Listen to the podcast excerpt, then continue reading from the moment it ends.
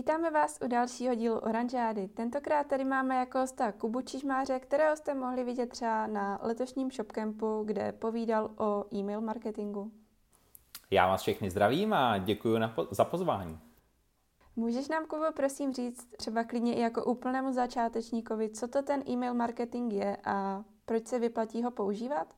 Určitě. E-mail marketing, nebo zkráceně e-mailing, jak často říkáme, tak eh, slouží ke komunikaci s našimi eh, potenciálními zákazníky, anebo se zákazníky, kteří už si u nás eh, něco, něco v minulosti koupili. Takže využíváme jej k tomu, abychom jednak třeba navazovali na nákup toho zákazníka, nebo aby jsme si připravili toho, kdo si ještě nic nekoupil a až si něco bude potřebovat koupit, tak si to koupil právě u nás. Často se můžeme setkat s tím, že se třeba to lidi řídí pravidlem, že za málo peněz hodně muziky.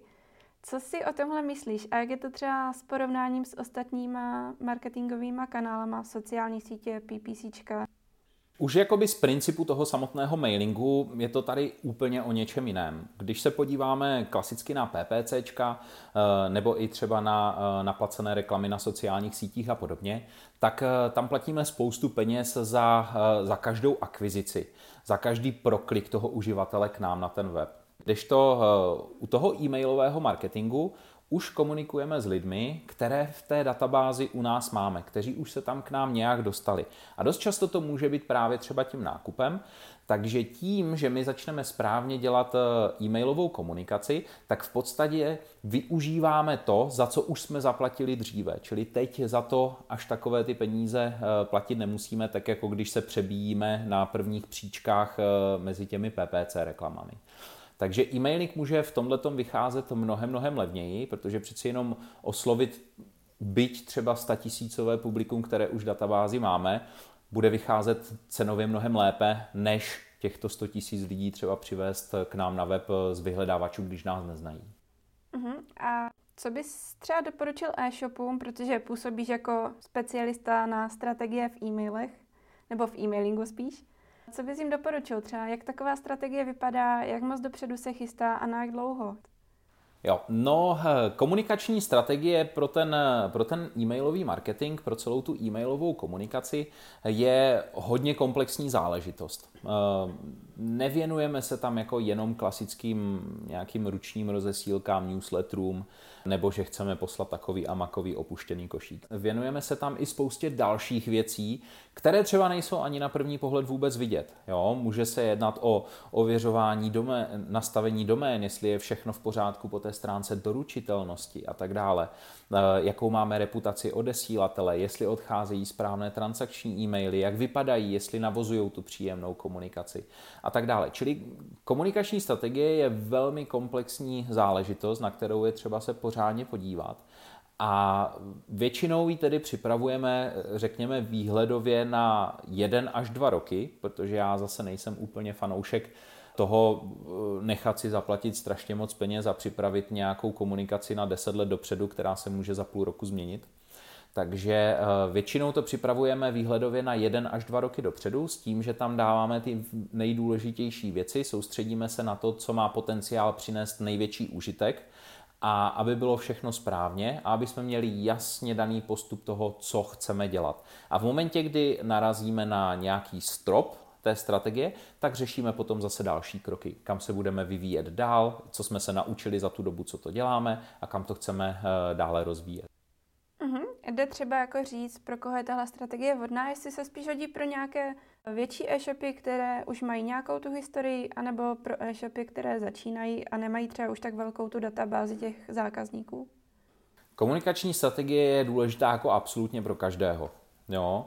Ať už se jedná o nějaký velký projekt, který má tisíce miliony eh, kontaktů na své zákazníky, nebo ať se jedná o, nějaké, o nějakou maminku na mateřské, která si příležitostně dělá, eh, dělá třeba e-shop s hračkami pro, pro mimina.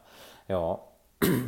komunikační strategii, nebo účelem té komunikační strategie je, aby se všechno dalo do pořádku, všechno se nastavilo správně a všechno se dělalo tak, aby to bylo co nejefektivnější. Samozřejmě, rozsah, zpracování a postup těch eh, komunikačních strategií pro malinkatý e-shopek bude úplně něco jiného než eh, komunikační strategie pro nějakou velkou nadnárodní firmu. Jo? Ale principem je, že každý by si měl dopředu ujasnit, kde je teď kom, co chce změnit, jak by to mělo správně vypadat a kam chce směřovat v té komunikaci. A nemusí si na to vždycky najímat agenturu nebo, eh, nebo specialistu. Když eh, je to nějaké one-man show, můžou si takovou komunikační strategii připravit sami. Na internetu je spousta videí, návodů, přednášek, podcastů, a tak dále, kde se můžou ti lidi dozvědět o tom, co všechno je v tom mailingu důležité a na co by se měli zaměřit, na co by si měli dávat pozor. Takže mm, čím menší ten projekt, tím více práce udělají oni sami. Na druhou stranu nelze to ani u těch eh, malých projektů opomíjet a vždycky doporučuji, aby eh, se nad tím zamysleli, připravili si tu nějakou strategii svého postupu a tu potom sledovali. Super. Eh, jak jsme už na začátku zmínili, tak seš vlastně profík na ty marketingové strategie. Dokážeš nám třeba říct, na jakou strategii seš pišný, nebo která se ti jako fakt povedla a utkvěla ty v paměti? Jo, jo. No, komunikační strategie jako taková není asi až tak úplně to, co si, eh, co si pod tím představuješ, nebo co si pod tím představují eh, dnešní posluchači nebo diváci. Jak už jsem, jak už jsem nakousnul, ona obsahuje spoustu, spoustu takových zhodnocení, podívat se na to, co je špatně, jakým způsobem by se to dalo opravit, jakým způsobem bychom měli postupovat dál, jak změnit přístup k tomu mailingu. A, ta, a tady tyhle ty jako vyloženě základní, stěžejní věci, které jsou ale extrémně a kriticky důležité pro to, aby ten e-mailing uspěl. Jo? A až potom, co se všechno to hledá do pořádku, tak pak se věnujeme takovým těm jako zajímavým kreativním věcem a vymýšlíme nějaké suprové eh, e-maily, které reagují na to, jak se ti lidé chovají a podobně. Ale to už je většinou opravdu potom až ten krok 2, 3 nebo 5. Jo.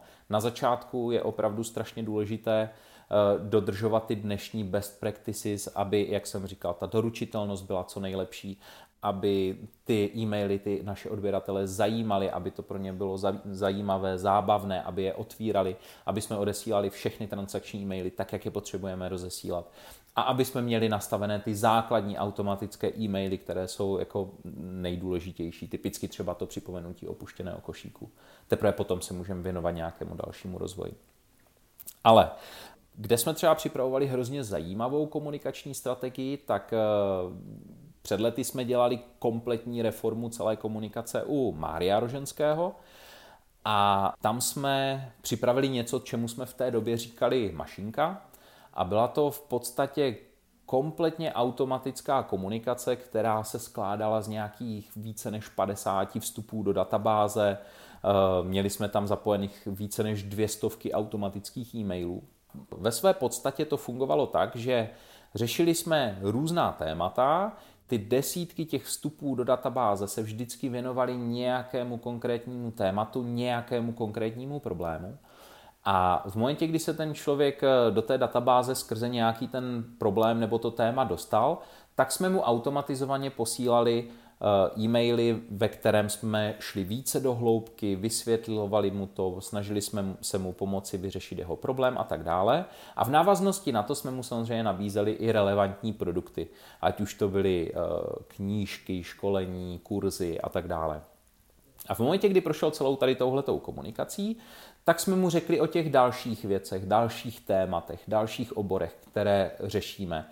A pokud projevil zájem o něco dalšího, tak se zase zapojil do té dané automatické komunikace a pokračoval, pokračoval v ní. A mimo to jsme s těmi lidmi komunikovali na bázi nějakých pravidelných ručních rozesílek, protože ty jsou v každé komunikaci taky strašně důležité. Ti lidi potřebují vidět, že to, co jim posíláme, je aktuální, že tam na té druhé straně někdo sedí a že si s námi povídá, že nám píše. Jo, takže to bylo ně, něco jakoby z těch nejlepších komunikací, co jsme, co jsme kdy zapojovali, s tím, že bylo to opravdu náročné, eh, trvalo to několik měsíců to celé napsat obsahy e-mailu, nastavit, zapojit ještě s našimi tenkrát dostupnými nástroji pro ten e-mail marketing. Takže nebylo to nic jednoduchého, asi to není úplně něco, do čeho se po poslechu tady toho podcastu postí každý druhý e-shop. Ale určitě to bylo zajímavé. Nicméně, kde většinou dochází k tomu opravdu zajímavému bodu té, v rámci přípravy té komunikační strategie nebo eh, v té implementaci, v tom rozvíjení toho mailingu, tak už jsou potom ty kampaně, to, co se děje potom, co celý ten základ dáme do pořádku, všechno napravíme, všechno opravíme a začneme to dělat opravdu správně. Tam se potom ukáže opravdu, jak se k tomu postaví celý tým, celý ten, eh, všichni ti lidé z toho týmu, kteří mají ten projekt na starosti a mají co dočinění s těmi navazujícími kanály, mailingem a podobně. My jsme třeba, tuším, že to bylo v roce 2018, nejsem si teď úplně jistý, jsme třeba připravovali úplně fantastickou kampaň pro Fitness for You, Měli jsme připravenou vánoční kampaň od listopadu až do ledna, bylo to strašně super a měli jsme tam připravené různé výzvy, akce pro ty lidi, spoustu zajímavého obsahu. My jsme tam měli takového strašně šikovného kluka, který byl pracovně hrozně šikovný, ale zároveň uměl zahrát úplně dokonale takového ňoumu a my jsme s ním natočili jako spoustu videí, že eh, třeba prostě se natáčel na webovou kameru, jak špatně kliknul v administraci e-shopu a najednou tam odklepnul nějaký 70% slevy místo 30% nebo něco a odešlo to prostě na všechny lidi a, a tak dále. A lidi to strašně pozitivně uh, hodnotili a tím, že to bylo tak jakoby propojené s tím, s tím Black Fridayem a těmi slevami a podobně, tak na to i velmi dobře reagovali po obchodní stránce, takže ty prodeje byly strašně super. A tím to samozřejmě nekončilo. My jsme měli připravený adventní kalendář pro ně a akci s, eh, s majitelem toho Fitness for You, eh, který jako se rozhodl, že zhubne přes Vánoc a tak dále. A bylo to prostě nabité jak zajímavým obsahem, tak, s, tak nabídkama, akcema, slevama a jako v jednom celku to prostě zafungovalo úplně fantasticky. Takže není to jenom o tom, co na začátku s tím mailingem spravíme, ale je to o tom, jak se k němu budeme potom stavět dlouhodobě. Jo, jak budeme přemýšlet nad tím rozvojem, nad, tím, nad těmi kampaněmi, které připravíme pro ty naše odběratele a tak dále.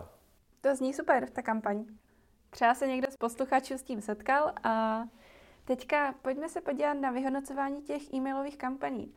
Já si myslím, že je to častý problém, na jaké čísla se dívat.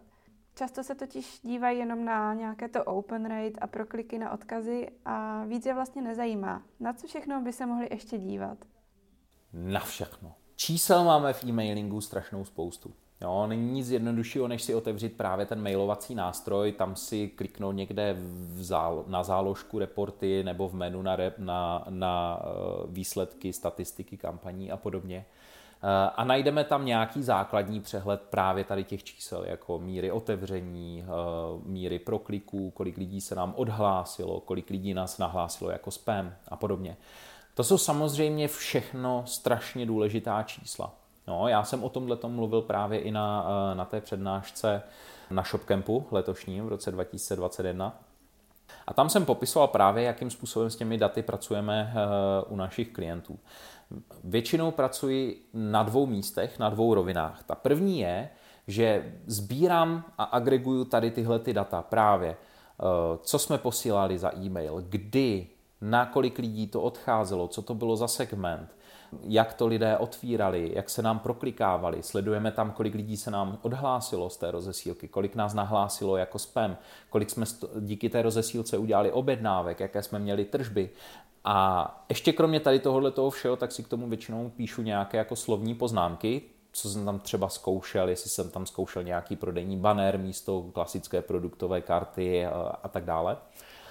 A tohle to všechno si eviduju v jedné dlouhatánské tabulce, která samozřejmě potom eh, po několika letech je jako přeplněná různými daty. Eh, ale tohle je něco, co slouží spíše na té operativní úrovni. Je to něco, co mi řekne, aha, tak tady tato rozesílka byla super, protože jsem tam místo, eh, místo tohohle vyzkoušel banner, jo? nebo jsem tam dal větší tlačítko nebo něco. Na té operativní úrovni je to super. Zároveň vidím, tenhle e-mail měl prostě zoufale nízká otevření, takže tady bylo něco blbě. Jo, náš standard je někde mnohem výš. Takže jsou to věci, které mi pomůžou jako od rozesílky k rozesílce vidět, co jsem udělal dobře, co jsem udělal špatně. Jenomže potom, aby jsem dokázal opravdu dělat nějaká dlouhodobá rozhodnutí a jak, jakým způsobem kam tlačit ten mailing, jakým, způsobem, kam, jakým směrem to směřovat, tak tomu potom potřebujeme další data. Já jsem třeba ve své přednášce mluvil o, o takových jako nejdůležitějších, které, které sledujeme, a to je aktivita uživatelů, tedy lidi, kteří otevírají e-maily, kteří neotevírají e-maily, kteří třeba dlouhou dobu neotevírají e-maily a tak dále. Potom jak si vedeme z pohledu úspěšnosti těch jednotlivých rozesílek, si vy, takže si vypočítáváme třeba tržbu na jeden kontakt v databázi nebo tržbu na odeslaný e-mail, kolik nám to za to dané časové období e, přineslo, kde získáme právě informace o tom, jak se vyvíjí ta naše databáze, a jestli nám dlouhodobě prostě lidi umírají v té databázi, nebo jestli nakupují strašně málo, protože ona ta absolutní čísla můžou být taky docela matoucí. Jo, můžeme se podívat na, eh, na poslední řádek a vidíme, že nám e-mailing udělal prostě 560 tisíc za minulý měsíc a je to pěkné číslo, super, bomba. Jenomže na druhou stranu můžu vidět, že naše uh, tržba na odeslaný e-mail je zoufale nízká. Jo? Takže vím, že ty lidi prostě spamujeme nějakým bincem a občas hold se někdo chytne, ale v tom objemu to udělá jako nějakou velkou tržbu. Ale každopádně v tomhle případě je třeba se zaměřit na to, co můžeme dělat lépe, jak ty lidi můžeme více bavit a jak jim můžeme doporučovat relevantnější produkty, třeba segmentací a tak dále. Jo? Strašně důležitý. Ale co je ze všeho nejdůležitější, tak je dát si ta čísla potom do kontextu. Jo? Podívat se na ně v porovnání s našimi jinými čísly. Jo? Eh, jak se vedlo mailingu minulý měsíc, jak se mu vedlo minulý kvartál a nejlépe, jak se mu vedlo minulý rok touhle dobou. Jo? Jak si vedeme meziročně, protože meziročně nám ty čísla kopírují nákupní trendy těch, těch zákazníků. Takže soustředit se na to, jestli, má, jestli opravdu náš open rate 33% je dobře, když naše minulá rozesílka měla třeba 25 a nebo 42. Jo, to je obrovský rozdíl, jestli, jestli v porovnání s ostatními rozesílkami si vedeme dobře nebo špatně. A to se týká samozřejmě i tržeb, i aktivity těch lidí. Jo, a tohle to je právě nějaký jiný, jiný přehled, který je třeba si evidovat zvlášť a kde je dobré zakomponovat i nějakou návratnost toho mailingu. Jo, podívat se, OK, měli jsme 560 tisíc tržby, to je sice super, ale co všechno nás stál ten e-mailing, kolik jsme zaplatili za nástroj, kolik jsme zaplatili za toho, kdo nám s tím pomáhá, kolik stojí naše lidi, kteří nám připravují podklady a tak dále. Dát si to zase do nějakého, do nějakého přehledu tak, ať se na to můžeme podívat a dokážeme to vyhodnotit. Takže na základě těchto výsledků třeba dokážeme zjistit, tak teďka bych měla poslat další e-mail, protože tady toto lidi zajímalo. Je pravděpodobnost, že třeba nakoupí fakt, když jim to pošlo ještě jednou. I takový může být výsledek. Eh, na, ty, na ta čísla je třeba reagovat jako hlavně selským rozumem. Jo? Každé číslo, které si zaznamenáme, které vlastně v rámci toho e-mailového marketingu dokážeme získat, tak nám něco říká. A my se musíme zamyslet nad tím, co to vlastně je. Jo? Když lidi neotevírají naše e-maily, máme strašně nízká, uh, nízká otevření, no tak kde může být příčina? Spousta lidí si myslí, že třeba jenom v předmětu e-mailu, ale ono to není až tak úplně pravda. Aby ten člověk mohl ten e-mail otevřít, tak eh, v prvé řadě mu ho musíme doručit. Jo, takže vždycky nejlepší je, pokud máme problémy s strašně malou mírou otevření e-mailu, podívat se, jestli vůbec doručujeme, jak si stojíme z pohledu nějaké reputace odesílatele, jestli to těm lidem opravdu do toho inboxu přijde, aby to viděli a mohli to otevřít. Pokud ano, posuneme se zase blíže k tomu uživateli. Jako další krok je třeba podívat se na samotného odesílatele. No, protože ten hraje největší roli v tom, jestli ten člověk e-mail otevře nebo ne. Protože když někoho budu dlouhodobě štvát, tak i kdybych, i kdybych mu potom poslal jako ten nejbáječnější e-mail na světě, tak on ho nejspíš neotevře, protože ví, že všechno, co mu pošlu, stojí za prd. No, takže na to, si, na to si musíme taky strašně dávat pozor. Pak vstupuje do hry právě ten předmět. Zaujali jsme dostatečně lidi, řekli jsme v tom předmětu něco, co je přiměje, aby šli zjišťovat více informací. A pokud ano, ještě mám, můžeme pořád pracovat s tím preheadrem, s tím náhledovým textem, který se zobrazuje ve většině klientů ještě před otevřením toho e-mailu. Jo, takže rozvést ten předmět a doťuknout toho člověka, aby si rozkliknul ten e-mail tohle to všechno nám dokáže říct jakoby ta míra otevření toho e-mailu a dokáže nám dát podnět k tomu, co máme zjišťovat, kde máme hledat problém. Pokud máme otevření super, ale lidi se nám neproklikávají, no tak problém je zase o krok dál. Jo? Předmět nám zafungoval dobře, lidi nás mají rádi, takže si ten e-mail otevřeli, dostali se dovnitř, ale už jsme je dostatečně nepřesvědčili, aby pokračovali k nám a šli k nám na web. Takže něco v tom e-mailu bylo špatně. Buď jsme je na něco nalákali v tom předmětu, co jsme jim nakonec nedokázali doručit. Jo, prostě nenašli v tom e-mailu to, co tam čekali. Nebo je třeba úplně špatná ta nabídka. Ten člověk se šel podívat dovnitř, co všechno tam bude a prostě nebylo tam nic, co by ho zaujalo. Ne, můžeme si hrát i s různými prvky, jako call to action, banery, obrázky, umístěné v tom e-mailu, textací toho e-mailu a spoustou dalších věcí. To všechno ovlivňuje to, jestli se ti lidi prokliknou nebo ne. Když už se nám i prokliknou na ten web, ale nenakupujou, no tak zase je někde problém v tom dalším kroku. To znamená, mohlo je zaujmout to, co jsme jim naslibovali v e-mailu, ale pak přišli na web a zjistili, že prostě to není ono, není to to, co chtěli, není to to, na co jsme je nalákali. Proto já třeba ani nejsem fanoušek jako takových těch technik, kdy eh, se snažíme ty lidi dostat na web a neřekneme jim cenu produktu, nebo jim něco naslibujeme, neřekneme jim všechno a pošleme je tam. Jo, ten člověk pak přijde na ten web, ale hned půjde pryč, protože zjistí, je, aha, tak super jako hodinky, ale nejsou vodotěsné. Jo, to mě nezajímá.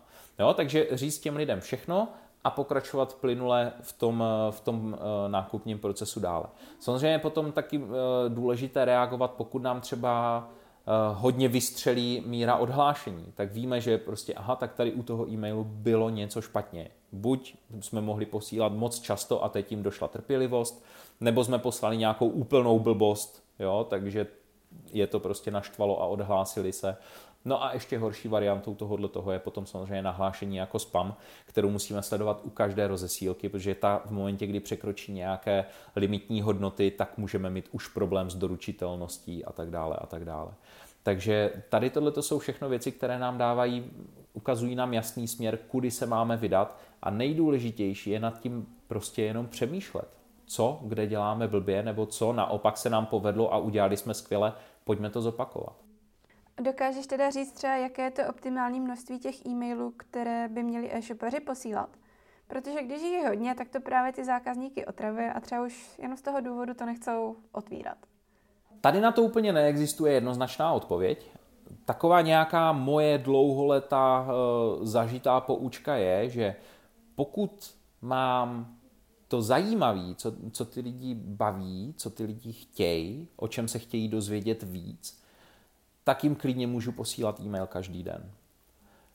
Pokud nemám nic zajímavého, tak i ten e-mail jednou za měsíc bude moc. Protože tam prostě není nic zajímavého, není důvod, proč by to ten člověk měl otevřít.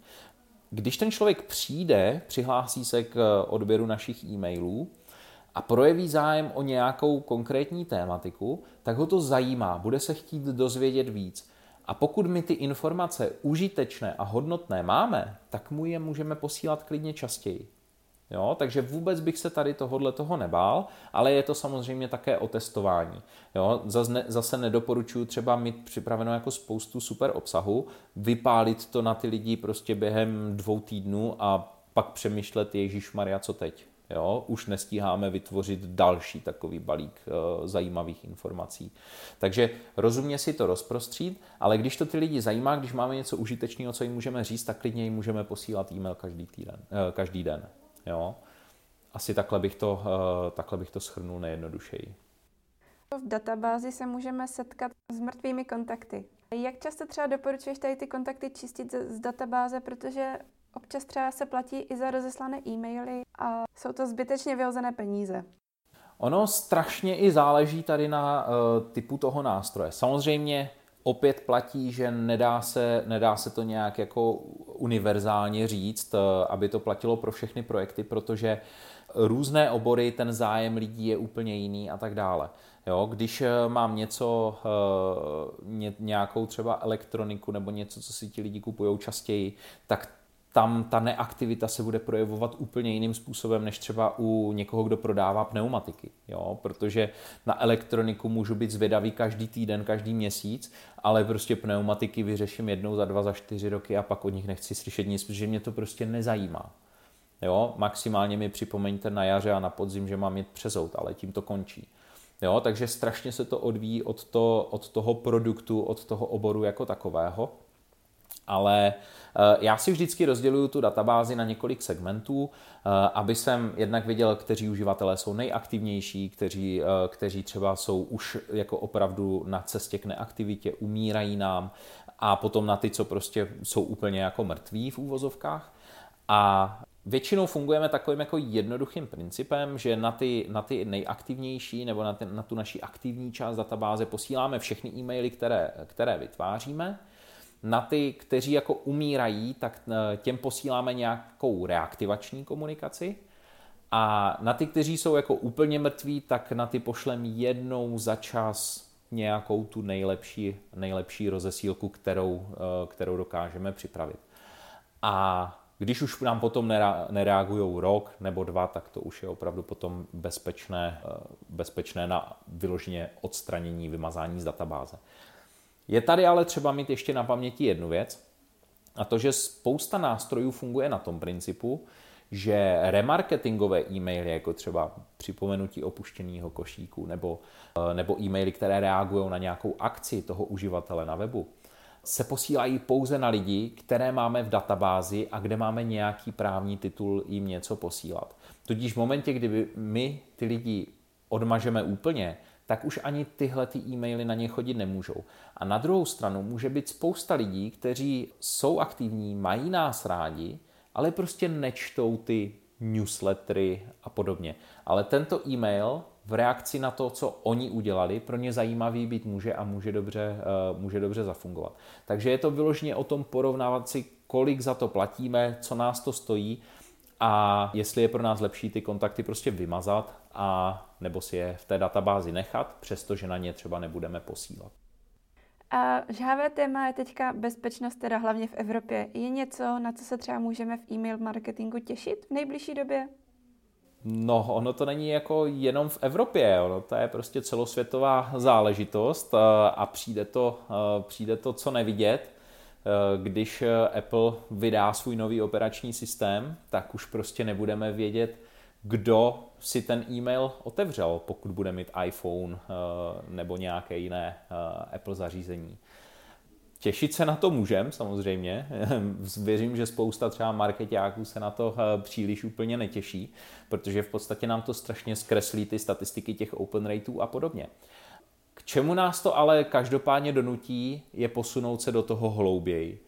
Už nebudeme řešit takové ty povrchní otevření, ale budeme se opravdu muset zaměřit na to, kdo nám kliká v těch e-mailech, kdo pokračuje v té aktivitě, kdo, kdo na tu naši komunikaci opravdu reaguje a přijde třeba na ten náš web. Protože kliky už nám nikdo neschová, jo? Ale dokážou nám schovat otevření, dokážou nám schovat eh, IP adresu toho uživatele, což znamená, nebudeme si umět chytrým způsobem dopočítat, odkud ten uživatel je, což už ale mimochodem dělá spousta služeb i dnes. A ještě tou třetí důležitou věcí, kterou, eh, která vlastně přijde, je to, že ten e-mail se načte v momentě, kdy my ho doručíme. Teď se třeba hodně často pracuje s takovými různými těmi odpočty v těch e-mailů, jako 4 dny, 8 hodin, 54, 53, 52 vteřin do konce akce a tak dále. Uh, docela oblíbený, uh, oblíbený prvek. Jenomže teď bude docházet k tomu, jenomže ten, tohle to funguje takovým způsobem, že v momentě, kdy ten člověk si ten e-mail otevře, vygeneruje se obrázek v tu chvíli a on je to v podstatě jenom obrázek, který se mění. Že jo? Jenomže tady dojde k tomu vytvoření, vygenerování a načtení toho obrázku v momentě, kdy my to doručíme těm lidem do té, do té schránky, protože Apple si to stáhne k sobě a on už se od, od někud potom ten uživatel podívá. Jo. Takže všechno, co je vyloženě na real-time obsahu postavené, kdybychom třeba posílali aktuální cenu akcí v době otevření toho e-mailu, tak to fungovat nebude, protože se vždycky načte ten obsah v momentě, kdy ho doručíme. Ale jak říkám, musíme se tomu přizpůsobit, musíme s tím pokračovat. S GDPR taky mailing neumřel, takže je to jenom o tom adaptovat se na aktuální situaci a začít nad tím přemýšlet trochu více hlouběji. Hledat opravdu ty ukazatele v těch akcích těch lidí a nejenom čistě v tom otevření. A co když se to někdo bude snažit obejít? Půjde to, nepůjde to? Kromě toho, že to nepůjde obejít, tak já ani nikdy nedoporučuju obcházet nic. Protože z dlouhodobého pohledu je to jenom nebezpečné. Jo, za prvé, může dojít k tomu, že přijdou na to, že to obcházíme, ti poskytovatele e-mailových schránek, a ještě nás za to budou penalizovat, za to, že hrajeme proti pravidlům. Druhá věc je, že stejně přijdou na to, že tam nějaká díra je a tu zalepí a opraví to a všechno, co my jsme na to vynaložili, to úsilí a podobně, vejde v ní več. Takže za mě, a čeho já se držím už přes 10 let v e-mailovém marketingu, je hrát podle pravidel a dělat to hlavně dobře. A ono se nám to potom stejně vrátí.